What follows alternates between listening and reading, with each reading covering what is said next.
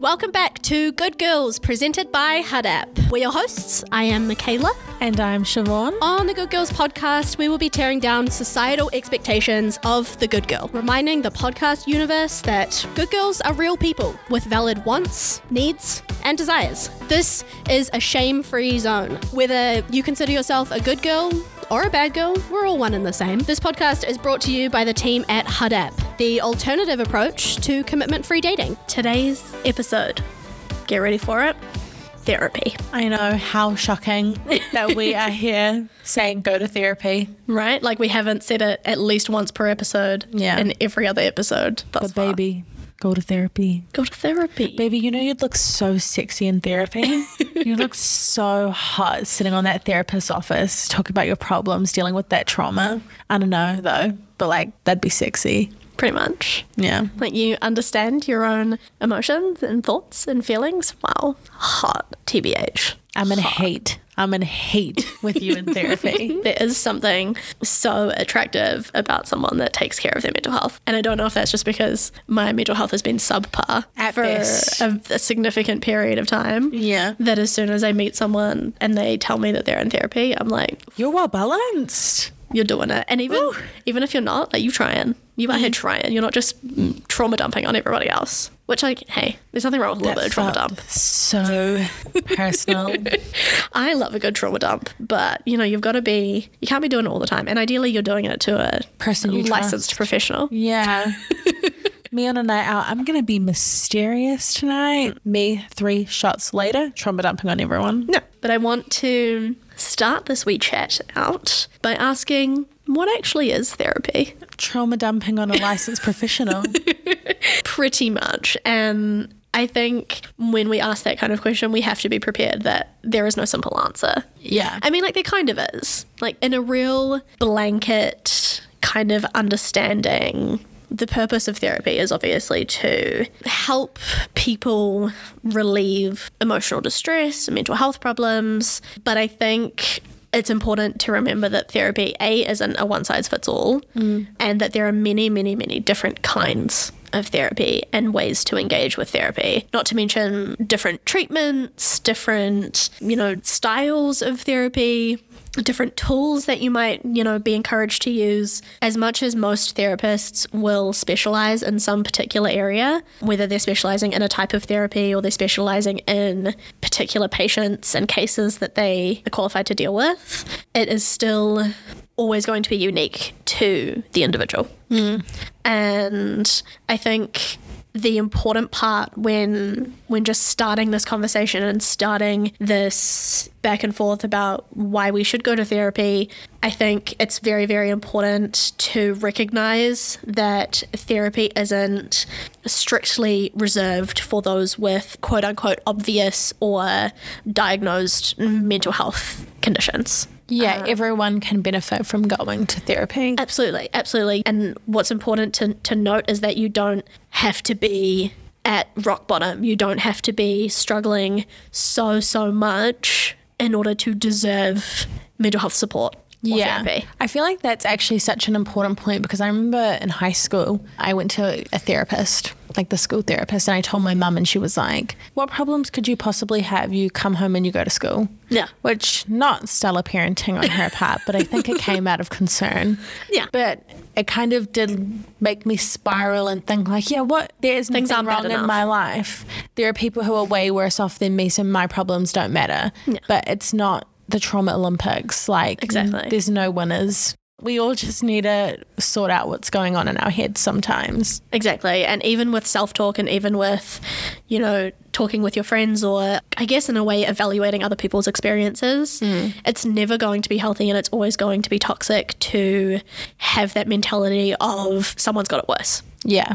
It doesn't matter what the worse is, it doesn't matter what the situation is. Avoiding your own or trying to convince yourself that your experiences are not bad enough, are not valid enough to who? And what is that? What benefit is that mm. giving you by constantly comparing your experiences to the experiences of others? Yeah. You don't know what other people are going through truly you don't you're not in their heads you don't feel the things that they feel first of all you're in no position to judge if their experience is worse than yours in the grand scheme of things because you're Yeah. not inside their head. But it, you're right, it isn't the Trauma Olympics. You don't have to be at a certain level of. You don't have to be the most a bronze trauma. Yeah. Like, There's no bronze trauma. Like you only qualify to go to therapy if you are in the top three spots. Yeah. Like it just makes no sense and it's going to be disadvantaging you. you. Therapy isn't something that can be necessary enough to make it mm. worthwhile. I mean, I think having an impartial observer that can listen to you and, and maybe offer you some advice or guidance is something that everyone can benefit from. Yeah. And I also think another key thing to remember in this discussion is that therapy is not cheap and we're aware Yeah. of that. And this is quite a, you know, I'm not even in therapy. I can't afford it. Yeah. I live the lux life of being able to afford it, but there are definitely, you know, tip, maybe not tips is the right word, but definitely treatments that we'll like talk about that you can apply without going to a therapist. Yeah, and as much as I personally would never recommend engaging in, especially medical treatments, without having Gone the to guidance a of a therapist or at least a licensed professional, we are we are definitely painfully aware that therapy is not the most accessible thing, especially you know if you are in a low income group or if you're in like a rural or isolated community, mm. you're not necessarily going to have you know your giant Google directory of therapists near you.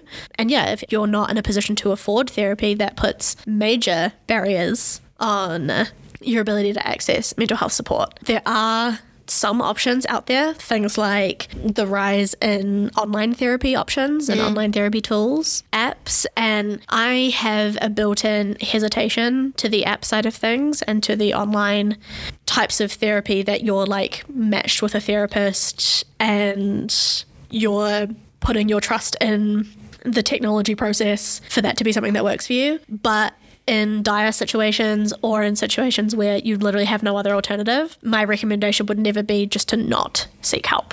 Mm. It's it's always going to be better to try and be in a position where you can access therapy regardless of what that looks like. Things like support groups are really great and often a lot more of an affordable option, but And led by yeah, people that you're not paying for a one-on-one session you're paying to be in a group with people that have the similar experiences to you. Sometimes you might not even be paying for situations like this mm. but they are still led by someone that knows what they're doing and knows what they're talking about. Yeah. and you're still in a safe environment. You also have options like seeing a counselor versus seeing someone like a psychotherapist. So in the kind of realm of therapy and, and mental health professionals there are different kind of tiers of professionals that you can see. A lot of that is like a real stripped back understanding is really just how many years of study mm. those people did and what their kind of specialties were. Obviously, when you're, and it's not to say that this is not to say that counselors are not good enough or incapable of, of giving you the support and the guidance that you need because that's not the case. It's very much a case by case basis. You will find a great person regardless of how long they went to university for and how big their student loan is. Mm. But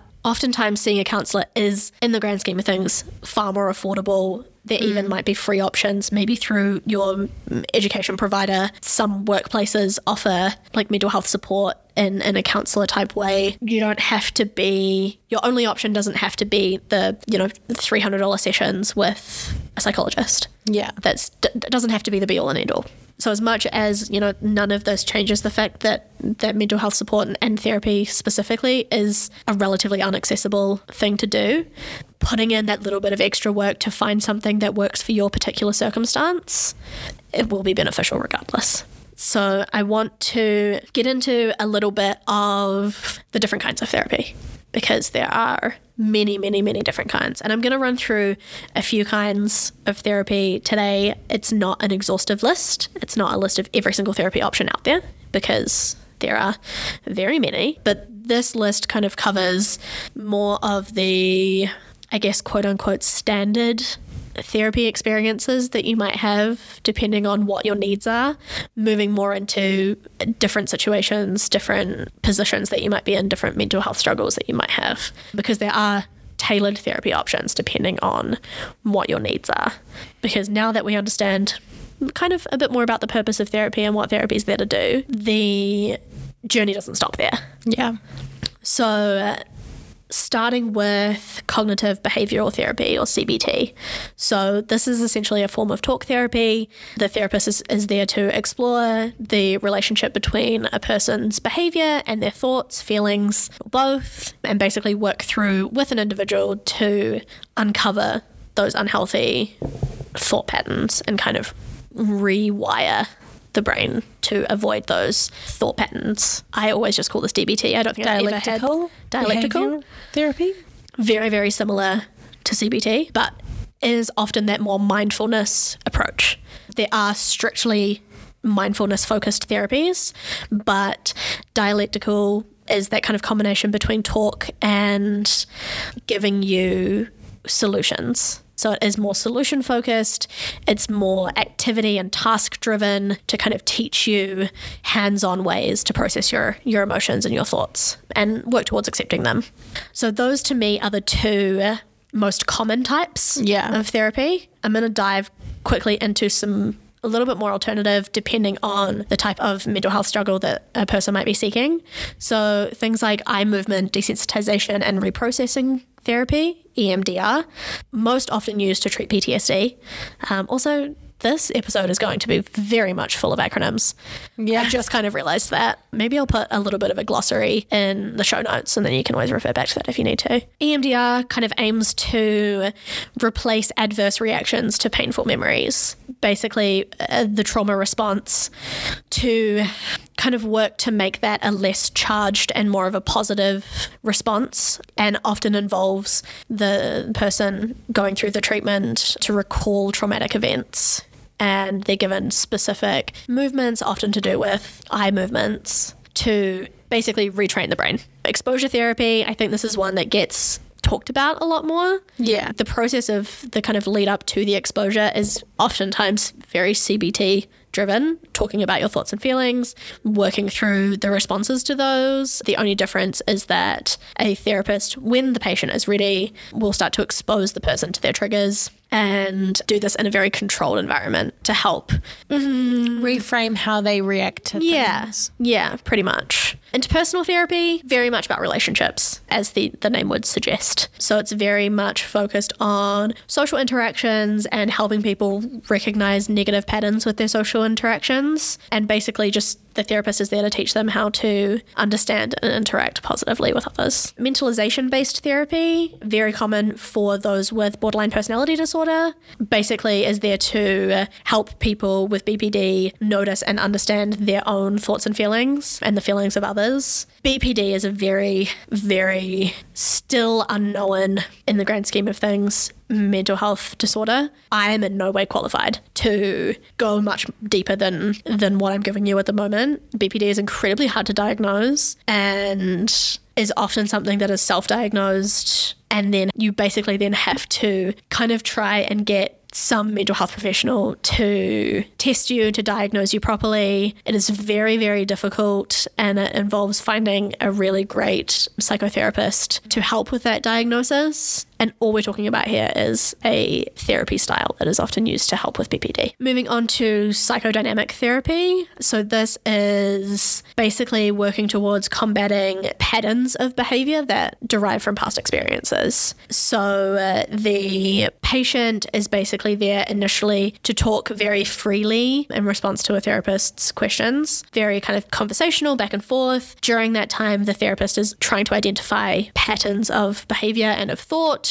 so that the person can understand how experiences have created unhelpful behaviors and feelings that they can then overcome. Rapid firing through the last few, we've obviously got animal assisted therapy, pretty stock standard, service animals, support animals, using that as a form of therapy, emotion focused therapy, you know, uh, working on helping people not suppress their emotions, family therapy, group therapy, very, very self explanatory, mindfulness based therapy. So, this is basically DBT on steroids, very mindfulness focused. And then you've got things that are typically more either geared towards children and adolescents or require very kind of particular circumstances. Things like creative arts therapy, helping work through emotion and trauma through being creative, and play therapy, which is exclusively for children to help them process their feelings and talk about their thoughts and feelings through play. So that was 14 different kinds of therapy, and that's not even an exhaustive list. I also think it's important to note that more often than not, a therapist won't exclusively work with you in one style or another. Yeah, it's kind of Blended. blended. Yeah. Yeah. And a good therapist will be someone that can recognize which types of therapy that are going to work best for you and which combinations, and will also tell you if it is not something they feel like they can help you with. Mm. And I think people kind of forget that that's potentially part of the situation. That either you have reached a point where your therapist doesn't feel like they can give you anything else anymore, or whether the things that you're dealing with are outside of the realm of their expertise. Hmm. And their recommendation will be to put you forward to an additional or a different therapist that, Yeah. that works with things on a different level. I feel like it would be quite upsetting to be kind of broken up with by my therapist. Yeah. Like, sorry, your problems are a bit too severe for me. Yeah, sorry. You're getting upgraded. Free upgrade. Well, And to be fair, I- again, a $100 good, upgrade. a good therapist shouldn't just dump you and that be it. They should be recommending and following through a process of getting you engaged with a different therapist Yeah. that is more suitable for you. You shouldn't ever be just kicked to the curb. I want to take a little bit of a second to talk about my experiences. I have engaged with both CBT and DBT therapy styles. The first time that I went to more of a proper therapist, and that's to say, like, not, oh, this might get dark, not like a crisis line or a online support channel of some kind. When I really went to sit in front of a person, they were one of my university counselors. And I didn't really recognize it at the time, but having gone to other therapists since and having a bit more of understanding around how therapy works, I can recognize that that was DBT therapy at the time, dialectical behavioral therapy, and that well and truly did not work for me. Like, did not work for me at all. I was at a point with my mental health that I struggled to do literally any day to day task. Getting out of bed was hard, showering was hard, eating was hard. Any task, whether it was for my own well being or not, was incredibly, incredibly difficult. And so, what I found with DBT is that I was being asked to do more work, mm. that it was task heavy, that it was like homework. And all I kept thinking to myself was that I can't even get out of bed. How am I supposed to be expected to do all of these exercises and all this role play and all of these little activities when I can't even get myself out of bed? It did help to an extent. It got me things like diagnoses, which were really important, although I'm still a firm believer that you don't need a diagnosis in order to be in therapy. Yeah. I don't think it's a, it's a- it has to be a one and done, but having a diagnosis at the time really helped. I was able to get on medication, which really helped. And I stayed on medication for a while. I was feeling really good with the support of my doctor. I came off medication, which is an important point. Don't come on and off mental health medication without the permission of your doctor. Yeah. It can be very much a shock to the system and can result in not good, not good feelings. After a while, and we're talking probably a solid year, maybe two years post medication, I felt a little bit like I was slipping again, but I was pretty determined not to go on medication. Not that I have anything against medication, and I've still dabbled in and out of the thought of going back on medication even recently, but at that point, I was really determined not to go back on meds. And so I found a new therapist. And my new therapist was way more heavily CBT, cognitive behavioral therapy, and that is really where I felt the most comfortable, where I felt like I was getting the most out of it. I, like, every so often, my therapist would give me like a little bit of homework or a little bit of like, hey, I want you to try this, or hey, I'm going to send you this chart or this like little diagram that like explains some things to you. But it wasn't the core of what we did. She very much felt like a confidant. She feels like a friend that I can trust, obviously within, you know, therapy, therapist patient boundaries, which again is important. You should never feel you're, if you express to a therapist that you are attracted and or feeling romantic feelings towards them, they should immediately let you go as a patient because that's a no-no. That's crossing a whole bunch of lines. But she was really, really good for me. And I still see her and she's still great. It's obviously, you know, an ongoing cost, but it's worth it. I think it's the things like I will just sit there for 20 minutes and have a rant about something and be really frustrated and really angry. And by the end of it, she's like, fuck yeah, I completely understand why you feel that way. Like, that's really fucking annoying. And I'm like, thanks, babe. I really appreciate I needed that today. I need you to validate me, please. But I definitely, throughout those two different experiences, found the type of therapy that I know now works best for me. And I am like relatively confident that it wouldn't matter who the therapist was as long as I was engaging in that type of therapy. I'm not 100% confident in that because I think you still need to vibe with the individual. Yeah. You need to feel like you're on the same wavelength. You need to feel like you can get along. But at the core of it, I learned that CBT is my Jam. my jam. And I want to talk in this episode about, you know, my kind of recommendations on how to find the right therapist because it can be quite challenging and quite daunting. But I got somewhat really lucky with her. And it's sad that that feels like a luck thing and not something that I could just easily make happen. Yeah. But part of that, I think, even though I'd already been through the therapy process before to an extent, there's still a huge amount of shame tied to therapy. And I think the shame with therapy is kind of generational, generation dependent. I know, and obviously we've seen it all over the internet, all over the online vibes, that millennials, Gen Zs, very pro therapy, Yeah. which is great. It's great to see. this episode is making me remember that I literally had a like youth line mentor for like my entire year 13.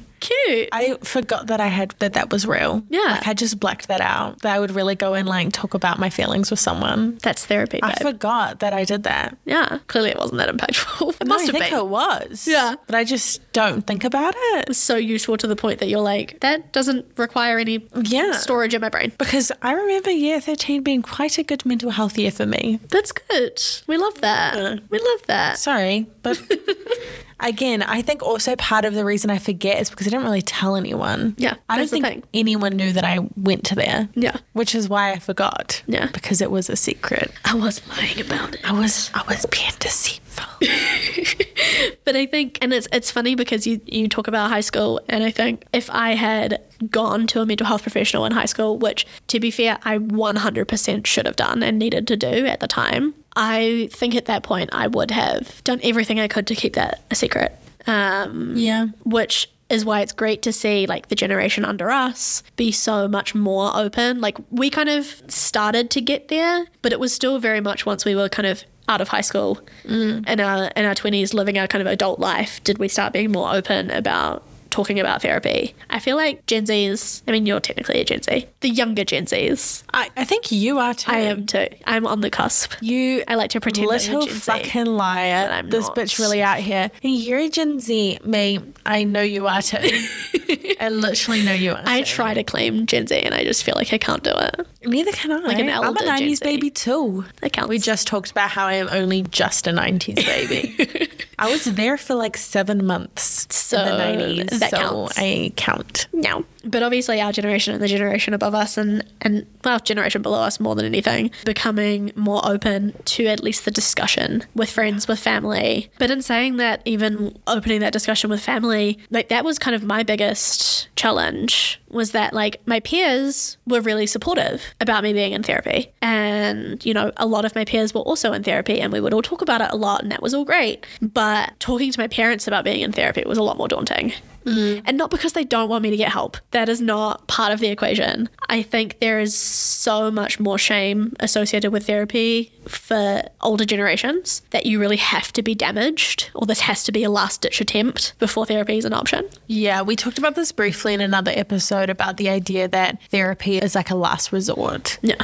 So at least parents, I feel like if you tell them that you're taking therapy, they feel like they've failed somehow because you Yeah. must be rock bottom right now. You must be lowest of the low to need to go to therapy. Yeah. And I think that's what my parents thought, or my mum thought, is that me going to therapy meant that she had failed somehow. But it's like, no.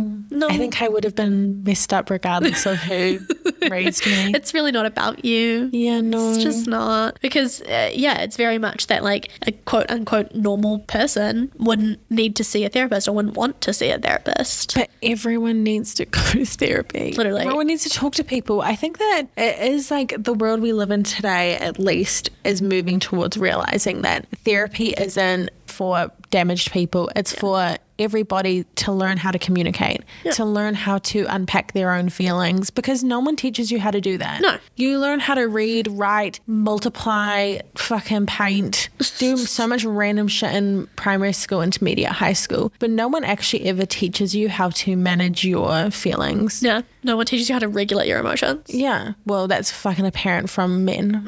like, Very apparent. even the fact that men punching ho- or boys miraculously punching holes in walls is like a normal thing. Yeah, to the point where it's like everyone probably knows a guy that's punched a wall at some point. Yeah, multiple. Yeah. Like when you go to flats and there's like a hole in the wall, parties, Yeah. punching holes in the wall. I'm like, oh, but women are the ones that are too emotional. Right? Women are the ones that are too emotional. People don't really see anger as an emotional reaction. Yeah. They just see it as like, oh, he was angry or she was angry. Yeah, they don't because you're not actually think that. about the fact that why are they angry? Almost always anger is tied to sadness, jealousy, Stress. some other emotion that when women are jealous, stressed, upset, that's them being too emotional. But when men have those same emotions but show it through anger, it is not seen as emotional. Exactly. Baby, hey, hmm. something's not adding up. No, no, no, no, no. And no one teaches people how to fully unpack those emotions. And I think that that we're just circling back to toxic masculinity essentially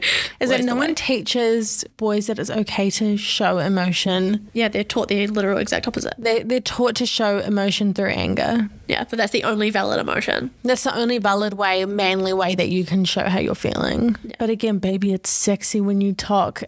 talk trauma to me. Tell me about your feelings. Talk trauma to me.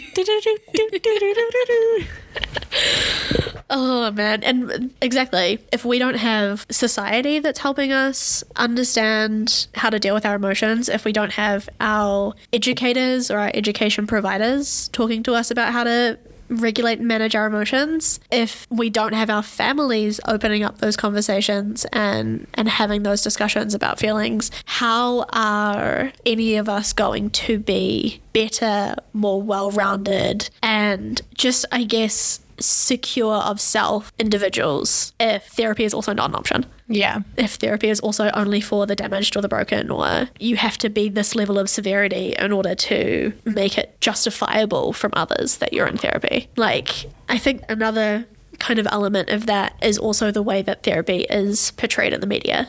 Yeah. Portrayed in TV and movies. And I think about look, taking it back to my humble mention in last week's episode of Grey's Anatomy, I think about all the couples in Grey's Anatomy throughout the series that went to couples therapy. Mm. And everyone watching those episodes, everyone sitting on the other side of that TV knew that these couples were too far gone, that they weren't going to, that Be able therapy to wasn't going to fix it. anything. And Yeah. that's because they went to therapy way too late. You shouldn't be going to therapy when things are crumbling, when things have already crumbled, when you're already feeling like you've, you know, jumped over to that next level or in that next position, because the likelihood that you will come out of that in a positive way gets smaller and smaller the longer that you wait. Mm-hmm. And that is the problem with the assumption that therapy is only for those that are in that too far gone state. Because also with like relationships, especially like couples therapy, it feels like a failure. a failure if you're in therapy, but it, it's just about learning how to communicate with people. How to be a better partner. There's nothing wrong with par- learning there's how to be a better partner. it's called upskilling. Adding to my LinkedIn. Literally. Okay, I'm just upskilling. But yeah, it's it, it definitely is portrayed as a thing for damaged, broken, Yeah. crumbling people, relationships, whatever. Yeah. When it's not. It's just about everyone needs someone to talk to and everyone deserves to be in relationships where they are being communicated with the way that they need. Yeah. Like you deserve to be understood in your relationship and your partner deserves to be understood. Yeah. And the way that everyone is raised so differently, everyone has different coping mechanisms. Everyone has different ways of talking. Me and Michaela always talk about how we talk really fast and we overlap each other, but it's normal for us. Yeah. But for other people, that would be psychotic, Yeah. crazy. Or like very hurtful. Yeah, depending on like how you were raised, how you talk to people, how Yeah. you think interactions go normally. So Yeah. it's just important to learn how to communicate with other people. Yeah, and it's also important to learn what you need, which I think is a big part of it. Obviously, with things like couples therapy, it's great to learn how to be a better partner for your partner, but you can't do that if you don't understand your own needs, your own way of processing things, your own responses to things, because otherwise you're also starving your partner of the ability to be a good partner to you. And I think like you and I especially love to make jokes about the fact that everyone's parents should be in therapy. Yeah. As much as everyone should be in therapy, everyone's parents should be in therapy. And I think that would make for a lot less of a fucked up generation. Yeah, go to therapy so your kids don't have to. Literally, literally save them from those bills. Like, break that generational trauma. Someone needs to do the work. Yeah. But the conversation with those of, of the older generation. I mean, first of all, on one hand, the more that our generation and the generations to come feel more confident and comfortable openly talking about therapy, the more that will be. Normalized. Yeah. And especially in, in media and TV and movies, making sure that the conversations that are being had are regular and comfortable and about normalizing looking after your mental health. Mm-hmm. And the more that that happens, the less we're going to see the alternative that we've seen most of our lives as Yeah. to how therapy's been viewed. But also, that doesn't mean that we just wait for that time to come. As much as you should always do what you need and what's best for you, regardless of what other people think, it can be really upsetting to be vulnerable with a parent or an older person in your life and tell them that you think you need to go to therapy when they dismiss that request of yours or that need of yours when they say that that's not necessary when they say that you know you're not bad enough to deserve therapy you don't need to be in therapy what's wrong with you to be in therapy? It's less about i guess kind of convincing them that that's not the case because you should never have to convince anyone that you're in a bad enough state to need to go to therapy. That's not part of this conversation. But i think what would be really helpful is trying to talk to these people in your life about why they have such an adverse reaction to therapy Yeah, where is that coming from? Why do they hate it so much? That's probably because they need to go to therapy. Yeah, I think you hit the nail on the head with that one there, buddy. Because you're you're never going to be able to force someone to see things from your perspective. It's not an option. But trying to engage in a back and forth, respectful, productive conversation where you're taking on their opinions and their thoughts, and you're not just telling them that they're wrong. You're not just telling them that they have no idea what they're talking about. You can work with the reasoning that they're giving you and show them alternatives, show them maybe examples as to why that might not be the case, especially for you as an individual. Just like with the rest of the barriers that we've mentioned with therapy, if you are a minor and you don't have income of your own and you essentially are going to require your parents to pay for your therapy, that is a particularly challenging one, especially if your parents don't believe in therapy or don't see your need to be in therapy, your desire to be in therapy. That is where options like school counselors, university counselors, There are quite a few, um, at least in New Zealand, free mental health services for youth. yeah, absolutely. And you don't need parental permission to do any of that. Yeah. And as much as, you know, it's always a bit of a touchy subject to try and convince or at least inform minors that they can do things without parental permission because there are permission elements, you know, at play that are very much valid and are there to protect minors. But there's no point letting something stand in your way of accessing mental health support that you need, mm. especially when there are services and organizations there to specifically help with those things. If you're trying to have a conversation with your parents and it's really not getting anywhere, that doesn't have to stop you from getting the support that you're looking for. Yeah. And that's the beauty of it. And that actually leads me perfectly into talking about how to find the right therapist or at least the right therapy style. Like we've talked about, bit of a process, right? You've got, you potentially have many barriers to entry, but also the process of finding a therapist can be very costly, can be very time consuming, can be very energy draining, especially if you're coming up against, oh, sorry, our books are closed, we can't take any more patients, or yes, but you have to be in person and this person lives two hours away and you don't have a car or you don't have a mode of transportation, or we might have availability, but you have to go with this particular therapist in our clinic. You can't choose which one. Like, there's just a lot of things that could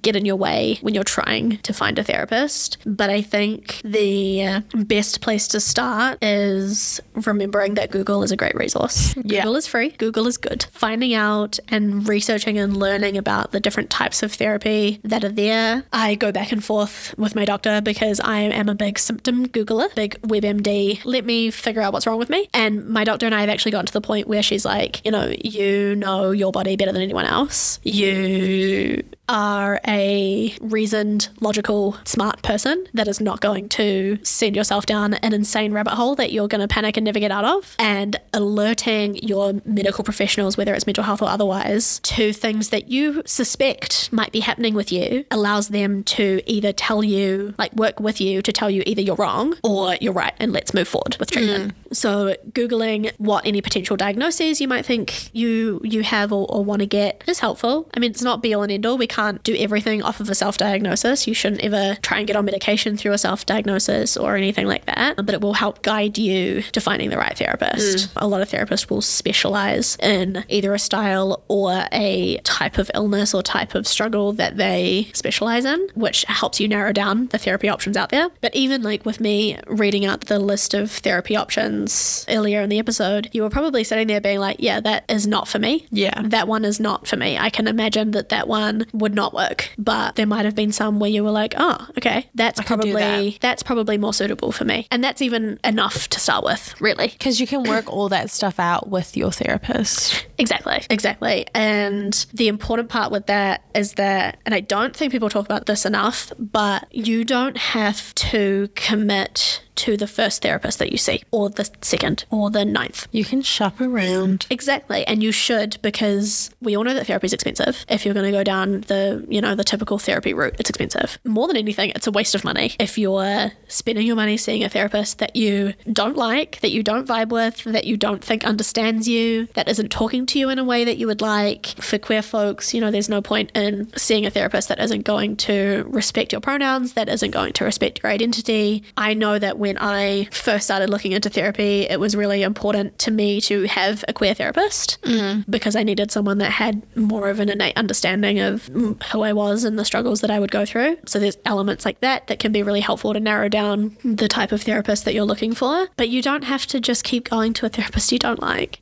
You're allowed to say thank you, goodbye. And just like we were talking about earlier, You're with- done. You're done. Just like we were talking about earlier with like being broken up with by your therapist. Mm. You can break up with them too. And I know that's a hard conversation because you're essentially having to sit there and be like, I don't think this relationship is working. Yeah. I don't think But that's great practice for your real life. See, exactly. Look, therapy having benefits that we didn't even think of. Even when it's bad, it's good. Exactly. So, yeah, once you kind of have a bit more of an understanding of maybe what kind of therapy you're looking for, or maybe what kind of things that you're looking for from a therapist, that is especially where Google comes in, right? Finding people, local therapists near you, even support groups, like that's only a Google search away. And more than anything, trust your gut, trust your intuition. If something doesn't feel right, if the research you're doing or the conclusions that you might be drawing don't feel like, or at least feel like they're providing you with more questions than answers or more, you know, confusion than direction, go with your gut. Mm. You know, even if you don't fully understand what the experience could look like, if it's maybe your first time going to a therapist or you don't have a clear idea of what to expect, if you're, especially if you're sitting in that first session and you're like, I don't know what it is, but something doesn't feel right, you are the master of your own destiny. like, get out if it doesn't feel right. Just do what makes your little brain feel a bit happier. yeah. Because I, as much as I will unpack a huge amount of trauma and spend 45 minutes out of the hour sobbing hysterically to my therapist, I never leave that session feeling worse. Yeah. And I think that's the key. I might have dealt with a whole lot of really hard stuff or struggled through the conversation, but I never come out of it being like, great, now I feel shittier. That's not the point of therapy. The point of therapy is to help you feel better Yeah. without a therapist telling you everything that you want to hear to feel better. You're going to, like, as much as you pay for them and essentially in a way they work for you, they're not going to tell you everything you want to hear. Yeah. Sometimes it is brutally honest. Criticism is key. And I, like everyone close to me will know, hates criticism. Hates criticism. Hence therapy. Yeah.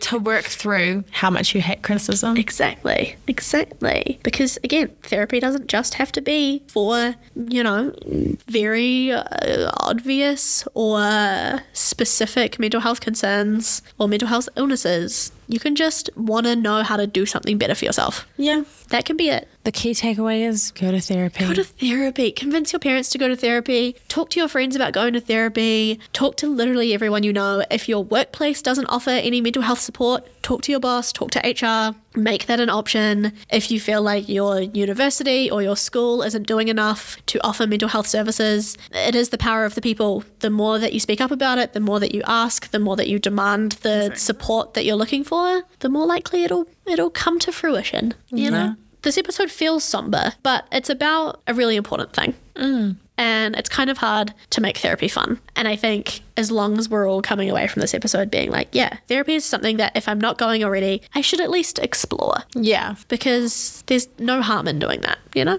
Yeah. Go to therapy. Go to therapy in a way that you can afford and sustain Yeah. because that's a key as well. Okay, I promise next week's episode is going to be far more entertaining and Yeah. far more fun times because we need some fun times. As always, you can find us on Instagram, goodgirls underscore podcast, and send us an email, goodgirls at hudapp.com. Talk to us, let us know your therapy experiences good, bad, ugly. I think it's important to look at experiences from all angles. So we'd love to hear it. Yeah. And we'll see you next week. Goodbye. Bye.